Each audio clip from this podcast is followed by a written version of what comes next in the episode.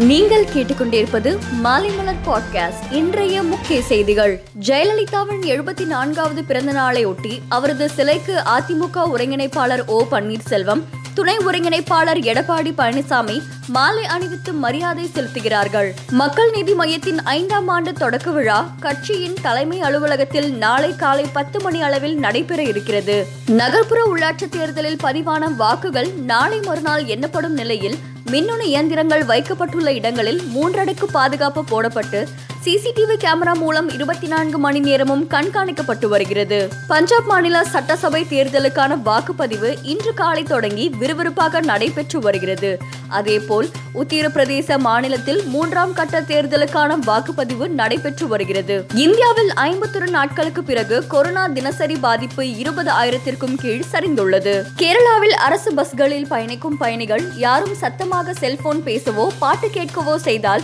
அவர்கள் மீது கடுமையான நடவடிக்கை எடுக்கப்படும் என எச்சரிக்கப்பட்டுள்ளது. இங்கிலாந்தில் அனைத்து கொரோனா கட்டுப்பாடுகளையும் நீக்க பிரதமர் போரிஸ் ஜான்சன் முடிவு செய்திருப்பதாக தகவல் வெளியாகியுள்ளது. ரஷ்யன் உக்ரைன் நாடுகள் இடையிலான போர் பதற்றம் நாளுக்கு நாள் அதிகரித்து வருகிறது. இந்நிலையில் கிழக்கு உக்ரைன் பகுதியில் நேற்று ரஷ்ய ஆதரவு பிரிவினைவாதிகள் போர் நிறுத்த ஒப்பந்தத்தை மீறி வெடிகுண்டு தாக்குதல் மற்றும் துப்பாக்கி சூடு நடத்தியதாக தகவல்கள் வெளியாகியுள்ளன.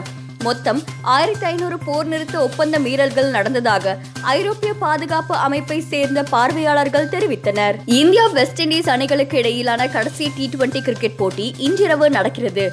இந்த போட்டியில் வெற்றி பெற்று வெஸ்ட் இண்டீஸை வீழ்த்தி ஒயிட் வாஷ் செய்ய இந்தியா ஆர்வமாக உள்ளது. அதே வேளையில் ஒரு வெற்றியாவது பெற்றுவிட வேண்டும் என வெஸ்ட் இண்டீஸ் களம் இறங்குகிறது. இதனால் இன்றைய போட்டி விறுவிறுப்புக்கு பஞ்சம் இல்லாமல் ரசிகர்களுக்கு விருந்து படைக்கும் என எதிர்பார்க்கப்படுகிறது. மேலும் செய்திகளுக்கு மாலைமலர் டாட் காமை பாருங்கள்.